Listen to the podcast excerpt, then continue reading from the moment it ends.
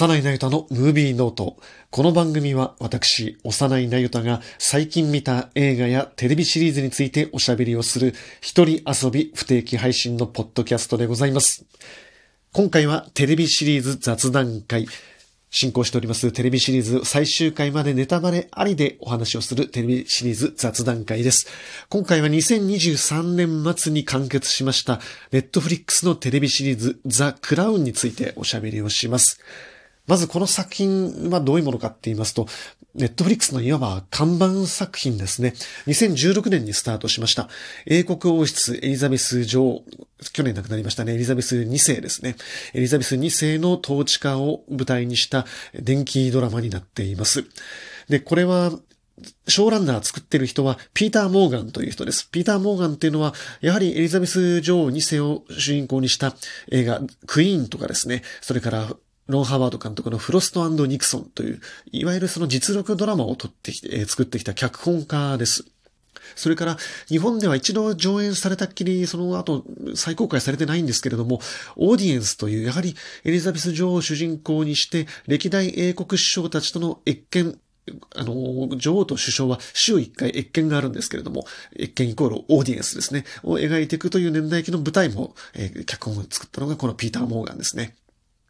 あと、えーエグゼクティブプロデューサーではスティーブン・ダルドリ、リトルダンサー、巡り合う時間たちなどの監督ですね。彼がまあエピソード監督としてもいくつか入っています。はい。で、この作品はですね、ネットフリックスとしては本当にもう力を入れてやってきて、シーズン4でようやくネットフリックス史上初、エミー賞のテレビ、えードラ、えドラマ部門の方で作品賞も獲得するということで、本当にネットフリックスが大事にしてきた作品でした。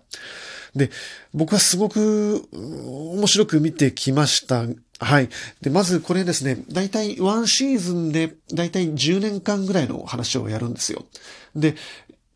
ドラマのその、トーン、マナーとしては、何年っていうテロップは基本的に入ってこないんです。ただその物語を見ていく、進行を追っていくうちに、その年にあった主だった出来事っていうのを描いているので、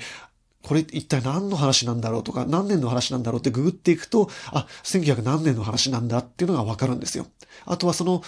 さっき話したオーディエンスをする首相のキャラクター、首相が誰かっていうところで名前で検索すると、あ、このメジャー首相だから90年代入入った子なんだっていうふうに時代背景がその描かれている事件や人から分かるような構成になっていますね。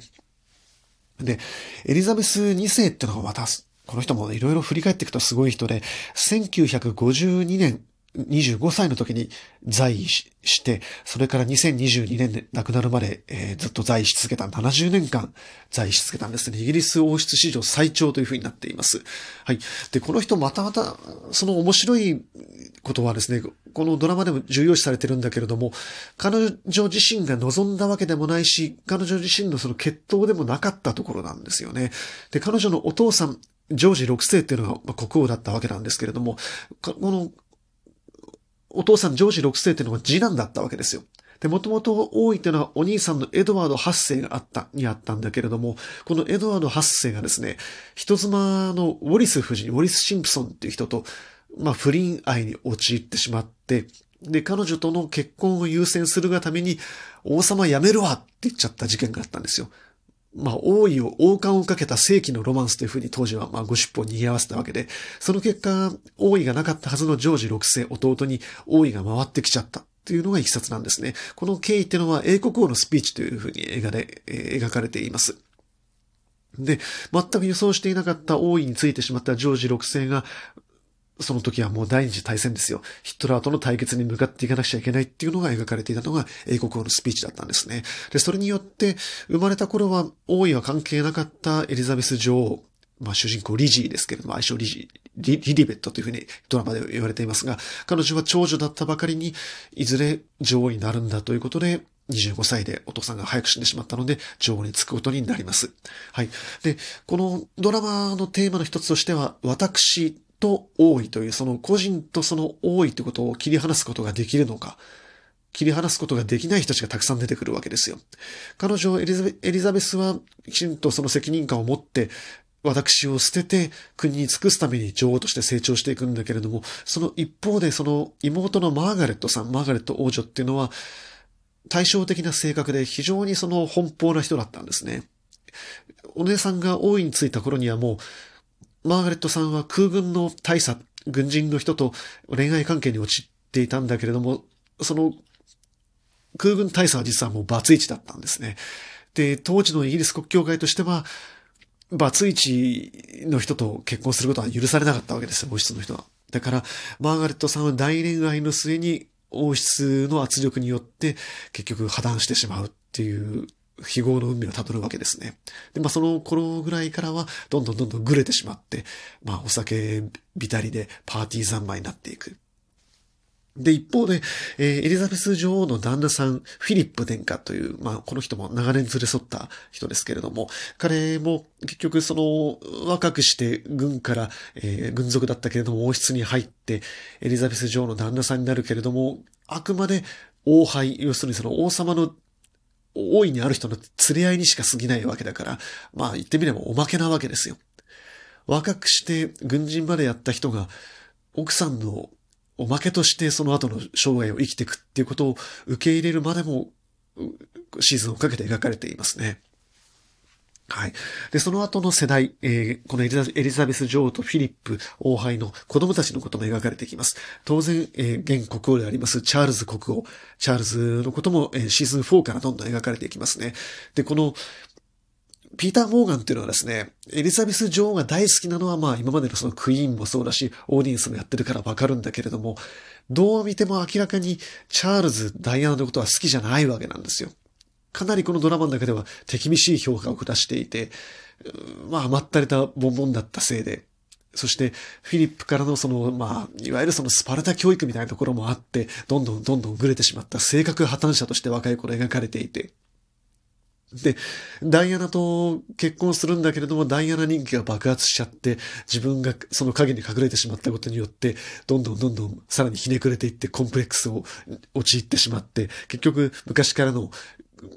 恋仲であった、えー、カミラさん、やはり人妻ですよ。この英国王室のお家芸なんですね。この人妻と恋に落ちてしまうっていうのはね、カミラさんとの不倫愛に走って結局ダイアナと別れる。っていうのも、まあ、手厳しくチャールズに対して描いていますね。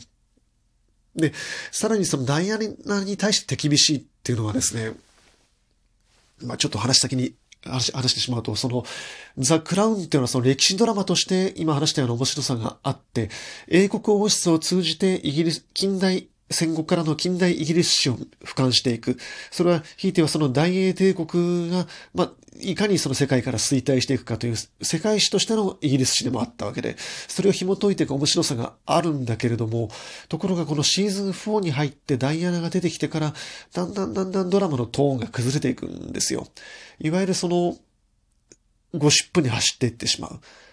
もちろんそこまでもうずっとその英国王室の隠されてきた部分というのは描かれてはきているし、ただ、大半の人がもう奇跡に入ってしまっているから、ある種その歴史ドラマとして、歴史に対する批評として成立していたんだけれども、まだ生きている人たち、関係者がいる中で、死んでしまったダイアナが否定しようがない描写をすることに非常に僕は違和感があってですね、ピーター・モーガン作品の醍醐味っていうのは、今話したようなその、裏付けが取れる、ファクトチェックが取れる描写がたくさんあるわけです。公の演説シーンとかがたくさん出てくるし、そして公の外遊シーンも出てくる。別に視聴者が裏を取らなくても、まあ、見てる範囲では、あ、他にもたくさんこの場にいた人はいるんだから、事実としては間違いないよなっていう、その視聴者が客観的に信用できるファクトとして描かれている部分っていうのはたくさんあるんですよ。もしくは叱るべきところに資料を当たれば絶対わかるよなっていう描写がいっぱいある。そんなたくさんの真実90%であろう真実の中に一箇所だけ嘘を混ぜるっていうのはピーター・モーガンの作劇なんです。その嘘って何かっていうと、クイーン、映画クイーンの時は、ダイアナが死去したことによってエリザベス女王英国王室がすでにもう離婚した後、王室を出た後のダイアナに対してえー、国葬をやる義理はないからやりませんっていうふうに沈黙を貫いたことによって国民から大バッシングを受けてしまった時の事件を描いてるわけですけれども、その時の心象を、ある日、お庭に、お庭っても広大な敷地ですよ。に散策に出たエリザベス女王が鹿と出会うんです。鹿と出会って目線が合うんです。で、その瞬間に、セリフはないんだけれども、エリザベス女王、ヘレ・ミレンが演じてますけれども、心象が物語られるわけですよね。で、その鹿はどうなったかっていうと、その王室の領領内にいる鹿は当然後で専属のハンターによって狩りをされてしまう。っていうところにダイアナの姿も重ねられていてっていう。でも、それはもう確かめようがない話なわけですよ。で、フロストニクソンっていうのはどういう映画だったかっていうと、ウォーターゲート事件で弾劾されて大統領を辞めたニクソンがですね、イギリスのテレビ番組、えー、フロストという人が司会をやっていた、えー、番組に出るんです。いよいよ独占インタビューが取れたぞっていうことで、えー、フロストは色めき出すんですね。で、そこで、ウォーターゲート事件をやりました。すいませんでしたっていう証言を引き出そうとするんだけれども、3日間とか5日間の収録の間に、もう、老快なそのニクソンは、もう、はぐらかして、一向にインタビュー引き出せないわけですよ。ところが、最終オンエアの、えー、最終収録日の前の晩に突然、ニクソンがフロストのホテルに電話をかけてくる。ちょっと酔っ払ってるっぽい。で、その時に、ニクソンが自分の心境を語り始める。で、もそれは、公にされてないから誰にもわかりようがない。でもそういうことがあったから最終日のあのインタビューになったんじゃないかっていう嘘を描いてるわけですよ。そういう大部分の真実の中に一個の当事者でしか分かり得ない嘘を混ぜてるところに、このザ・クラウンのダイナミズムっていうのがあるわけですよね。ところが、シーズン4に入って、ダイアナとチャールズの絶対密室であろう談義が何度も何度も描かれていく。二人が喧嘩していく。それ、それは、このドラマのトーンマナーとして成立してないというか崩れてるなっていうのが僕はすごく感じて、で、それがいよいよシーズン5では極まってくるわけですよ。ゴシップに走っちゃってる。で、僕はもうシーズン5、これはリアルサウンドにレビューを書いてるんですけれども、完全に気持ちが離れてしまったんですね。で、このトーンはさらにシーズン6に入って、第4話でダイアナがついにあのパリで自己死するまで続くんですよ。いや、自己死した後も続くんだ。本当に、ここからいよいよネタバレしていきますけれども、シーズン6で一番ひどいのはですね、死んだダイアナ、死んだダイアナと一緒に車に乗っていたアルファイド氏が、それぞれの父親、もしくはエリザベス女王のところに、目の前にその、いわゆるその原始幻として現れて、私はこうでしたよって語りかけてくるシーンがあるんですよ。何をやってくれてるんだっていう。えと思って我が目を疑っちゃいましたね。この、な、なんだろう。ハレンチさ。こんなことするの？と思っちゃって。まあ簡単に言えば、死んだ人とはやっぱり、話したくても話せないんですよ。で、そこでどう心情を託すかっていうのは、これは、やはり、ね、残された人たち、特にウィリアムとか、ヘンリーとかは、見てない、見てないって言ってるらしいけど、見、ね、見れませんよ、このドラマは。ということで、信じられないなと思ってたんですよ。ところがですね、このダイアナが死んでから、急にドラマがま、また、今話したような、そのシーズン1から4前半までのトーンを取り戻し始めるんですよ。急に良くなるんですよ。いかにこのダイアナっていうのが英国王室にとって、当事者にとっても描く側にとっても鬼門なんだなってことがよくわかるなと思いましたね。そしてその、ピーター・モーガンのダイアナに対しての評価っていうのはその映画クイーンの時に、その時はですね、やはりこれも密室の談義での会話なんですが、ブレア首相のセリフとして出てくるんですよ。ブレア首相はエリザベス女王を評価していて、あの女王は私を捨ててもう何年間も国に身を挺して費やしてきた人なんだぞ。そんな彼女に後ろ足で砂をかけたのがダイアナなんだってセリフで言ってるんですよ。それも、はぁって感じなんだけれども、見てる側としては、言っちゃう、言っちゃうとか書いちゃうそういうセリフと思うんだけれども、でもそれを見れば100%明らかにピーター・モーガンがダイアナに対して抱いてる評価ってのも明らかなわけですよ。で、このドラマの中でシーズン4から5、6前半にかけて苦労してきた筆致を見ていれば、ピーター・モーガンがダイアナを持て余していたのも明らかなんですよね。うん、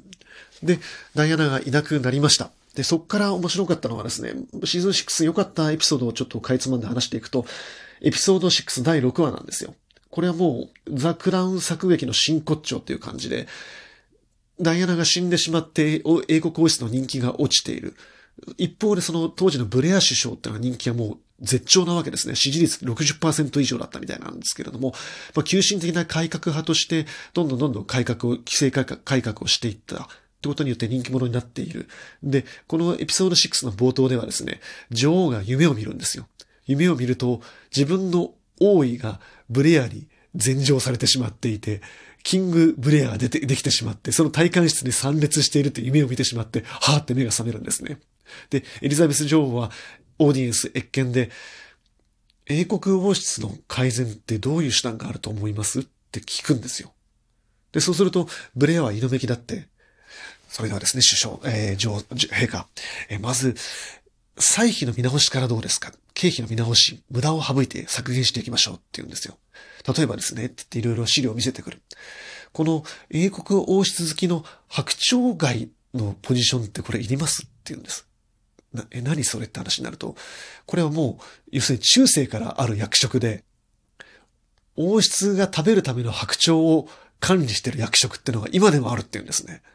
へえと思って。っていう役職がずっといっぱいあるわけなんですよ。で、エリザベス女王は分かりましたって言って、もう一人一人の役職者をみんな呼んで個別面談を始める。でも、面談をしていくと、今では白鳥は食べていないけれども、英国王室の広大な敷地にある池に白鳥が要するにやってくる、要するに白鳥の保有地としてずっとその土地を管理している職業に変わってるってことはわかるんですよ。で、それは歴代ずっとそのお家家系で続いてきてる。要するに、技術と知識が研鑽された専門職だってことはわかるんですよ。じゃあ、そういうものをこれは今は必要ないから無駄だからってカットするのって話になって、女王が言うのは近代化だけが正解じゃないって言うんですよ。でもこれ、これが全てを指してるなと思うんですよね。どこの都道府県かとかそういう話は言いませんけれども、ね。あれは無駄だとかさ、公務員は給料取りすぎてるからとか言って、いろんなものの経費を削減してしまって、あいつは敵だとか、ああいうなんだろう、その既得権益を奪っている何か敵がいるんだってものをしつらえて、それによってそういう敵を作ることによって自分の得票数を増やしていって自分の権利を得ていく。僕らが、まあ民衆、衆衆部が騙されがちなものだけれども、僕が住んでる東京都内の某、ね、23区にも最近ポスターが貼ってあるあるわけですよ。チェンジ〇〇区。〇〇区を改革しますとか言ってるけど、僕、上京して20年間、その〇〇区に住んでますけれども、別に、確かに住民税は高いなと思うけど、僕みたいなね、その低所得者には高いけど、別に何も変えてほしいと思ってませんよ。僕この番組の収録するときは、その区の公民館借りてますけれども、2時間、4時間とかで200円とか300円で借りれるんですよ。防音、防音付きの区民会館が。全然困っちゃい、困っちゃいませんよ。でも何か問題があるように見せかけて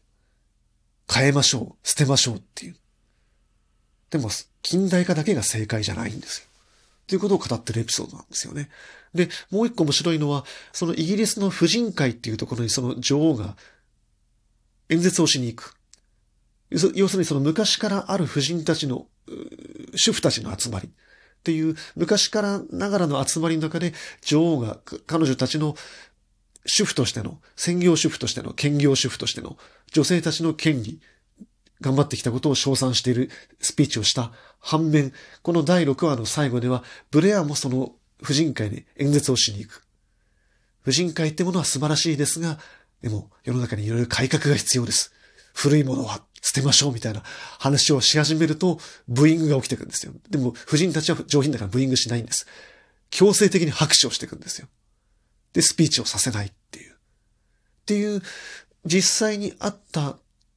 みんな多くの人たちが見ている演説ってものをエピソードの前と後ろに挟んで、その合間にその王室のいろんな規制改革を挟んでいくことによって、でも今のその、いわゆるそのポピュリズムってものを批判してるわけなんですよね。で、さらにこのエピソードの最後には、アメリカの大統領選挙が終わって、ブッシュ対ゴアが終わりました。で、ブッシュが当選しましたってとこで終わるんですよ。当然その後、ブレアがどうなったかってのはもうご存知の通りですよ。9.11が起きて、イギリスもアメリカの起こした戦争に追随してしまった。その結果、ブレアはどんどんどんどん失墜してしまった。一時のその政治の人気ってものがあったかもしれないけれども、それはでも、70年間続いたエリザベス女王の治世とは全く比べ物にならないんだよってことを物語ってるっていう非常に端的なエピソードで僕これはシーズン6の傑作だなと思いましたね。はい。ということで、ちょっとこの、せっかくなので、ザ・クラウン全体を通じての傑作エピソード回をちょっと振り返ってみたいんですけれども、思い出深いのはですね、シーズン2の第6話。さっき話したその、エリザベス女王から見たおじさんですね。もともと王位があるはずだったエドワード8世、王位を捨てたおじさんに対して、当時はもうウィンザー公という称号になってるんですけれども、恩赦を与えようっていう風潮が広まっていくわけですよ。じゃあ恩赦を与えようということで、いざいろいろ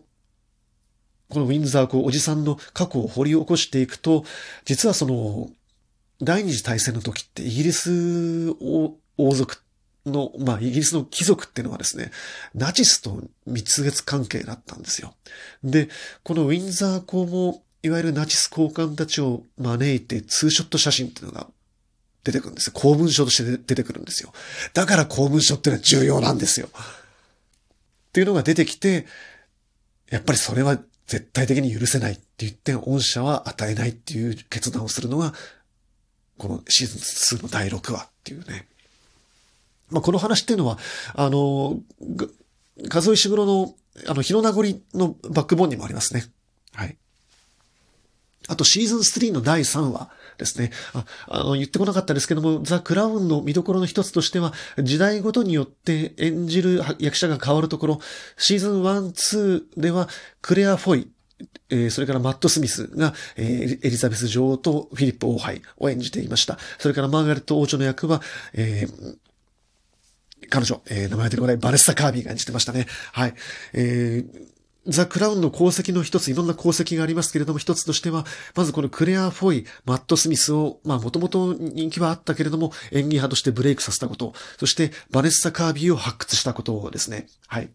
それからシーズン3、4ではエリザベス女王をオリビア・コールマンが演じていますね。はい。で、このシーズン3第3話では、アバーファン崩落事故っていうのが描かれてるんです。これは何かっていうと、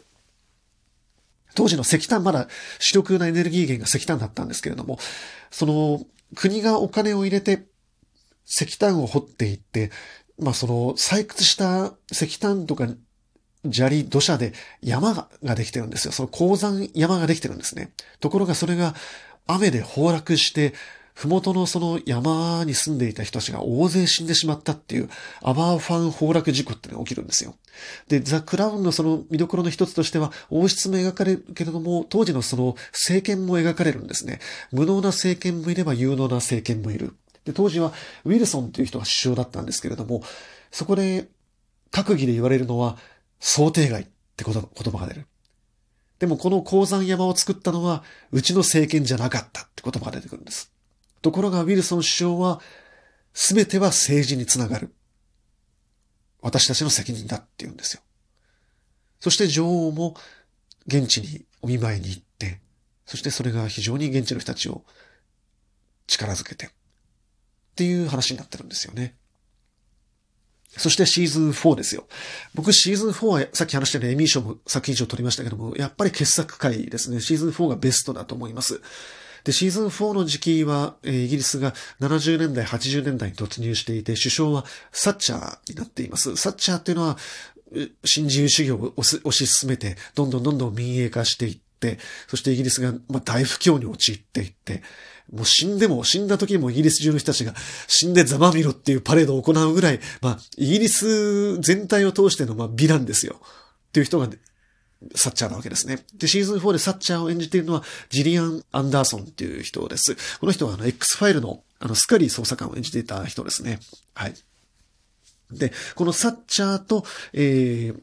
エリザベス女王の対決っていうのが、このシーズン4の主な見せ場になっていますね。はい。で、シーズン4の第5話なんですけれども、このエピソードでは、これも面白い事件なんですけど、一般の男の人がですね、エリザベス女王の寝室に侵入したっていう事件があったんですよ。で、ほどなくして警備の人が呼ばれて、しょっぴかれて、ことなきを得たんだけれども、果たしてその警備が呼ばれて到着するまでの間に、その侵入者と男、侵入者の男とエリザベス女王の間で一体どんな会話がされていただろうってことが分析されてるんですね。で、この侵入した男の人はまだ今も生きてます。ご存命です。で、その人は、その人の人生を掘り下げていくと、やはり当時の失業者で、で、家族からも見捨てられて、で、焼け、焼け酒をして、っ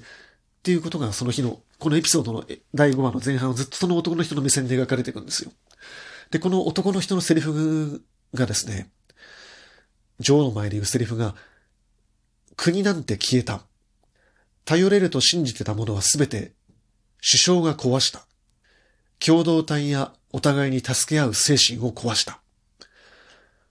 本当に俺たちを幸せにするのは働く権利、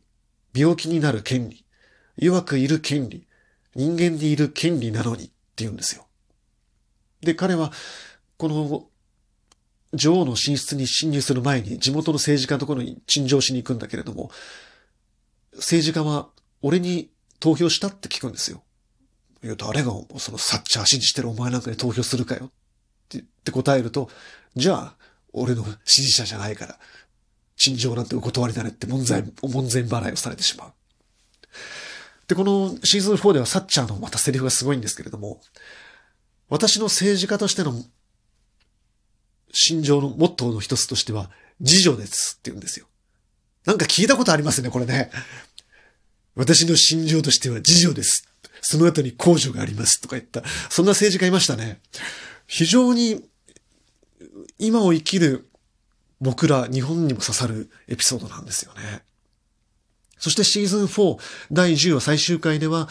サッチャー政権がいよいよ終わりを迎える。10年、11年続いたんですよ、それでも。途中で戦争、フォークランド戦争に勝っちゃったせいもあって。ところがいよいよ、まあ、権力がやはり腐敗するんで、長期政権がいよいよ傾き始めていって、造反者が出てきて、いよいよサッチャーおろしが始まった。その時にサッチャーは、首相の権利として解散権をちらつかせるんですね。ただ、厳密には解散権っていうのは首相の権利じゃないんですよ。それはあくまで解散するのは政権、政府、議会なわけですから。その時のそのオーディエンス、越見をしている時のサッチャーのセリフがリーダーですから、決断力、強さを見せなければいけません。って女王に向かって言う。でも女王は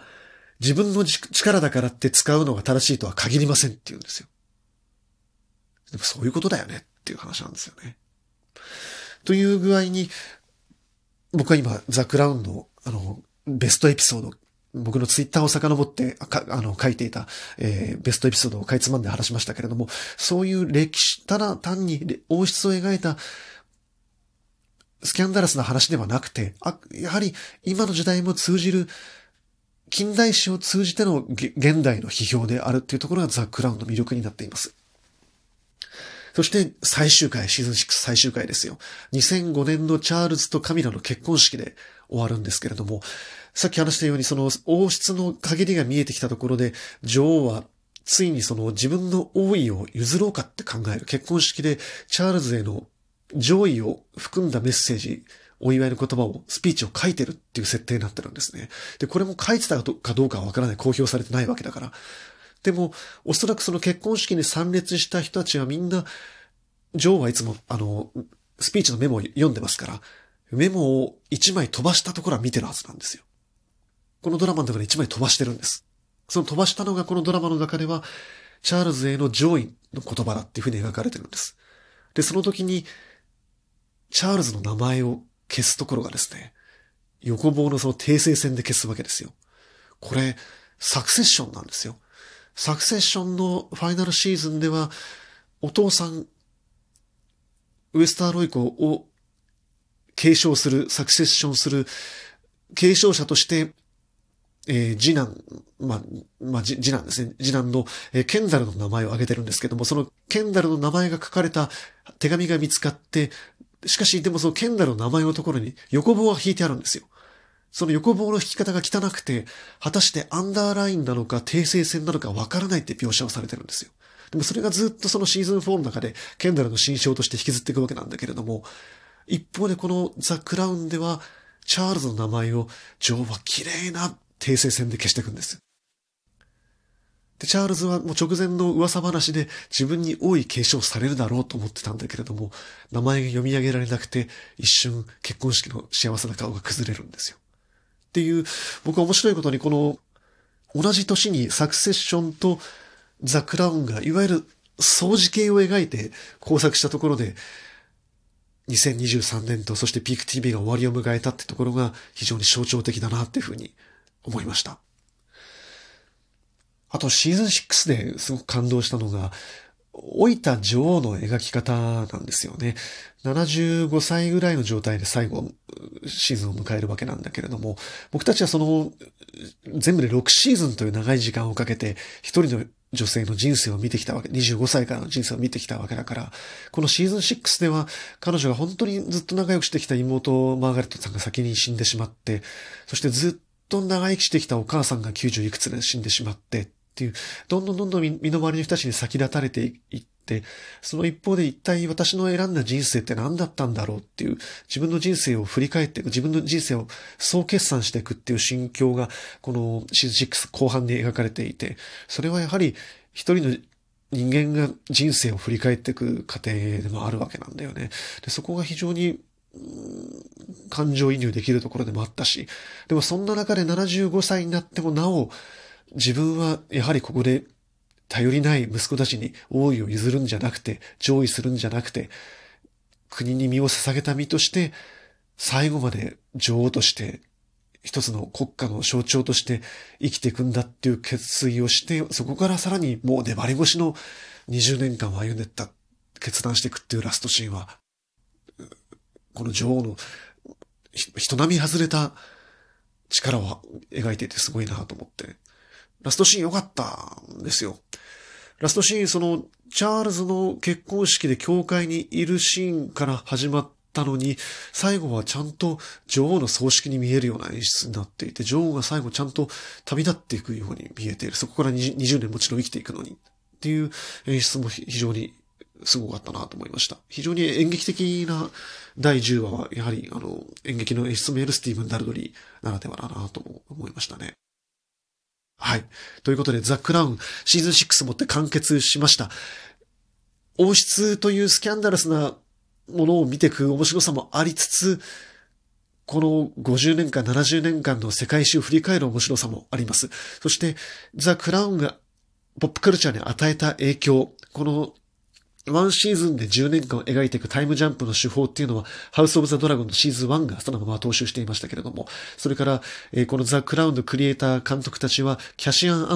スター・ウォーズのテレビドラマに流れていきました。そして、さっき話したように、いろんな役者たちがここでブレイクをして、えー、ここから旅立っていきました。というところで、いろんな影響を与えた重要な作品であります。なので今から振り返ってみてもすごくいいと思いますので、ぜひザ・クラウンはご覧になっていただきたいと思います。はい。